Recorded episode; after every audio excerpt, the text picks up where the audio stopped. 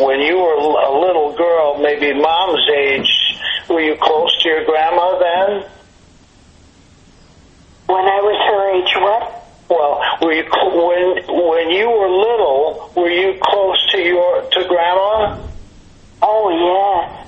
I was very close to my grandma. I was always at her house. I was always over there. And do you remember your grandfather at all? No, he died before before I was born. Oh, he died in 22, didn't he? Yeah. I don't remember what year, but early 20s. What would you do with your grandmother when you would hang out there? Uh, nothing really, because she couldn't speak English and I couldn't speak Italian.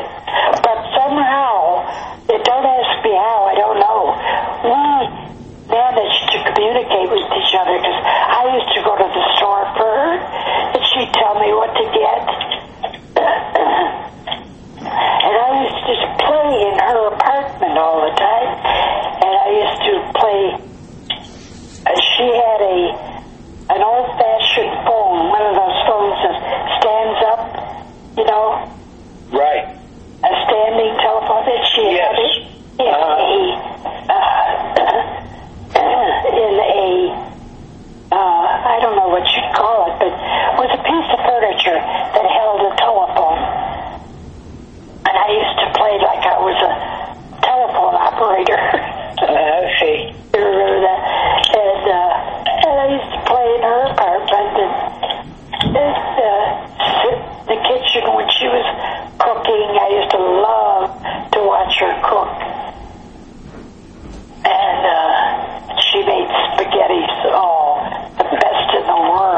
Yeah, but were the brothers always coming around for dinner?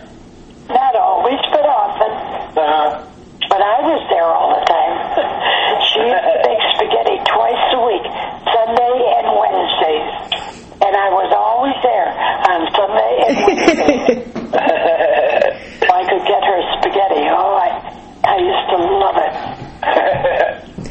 So, literally, she never learned any English, Auntie Phil?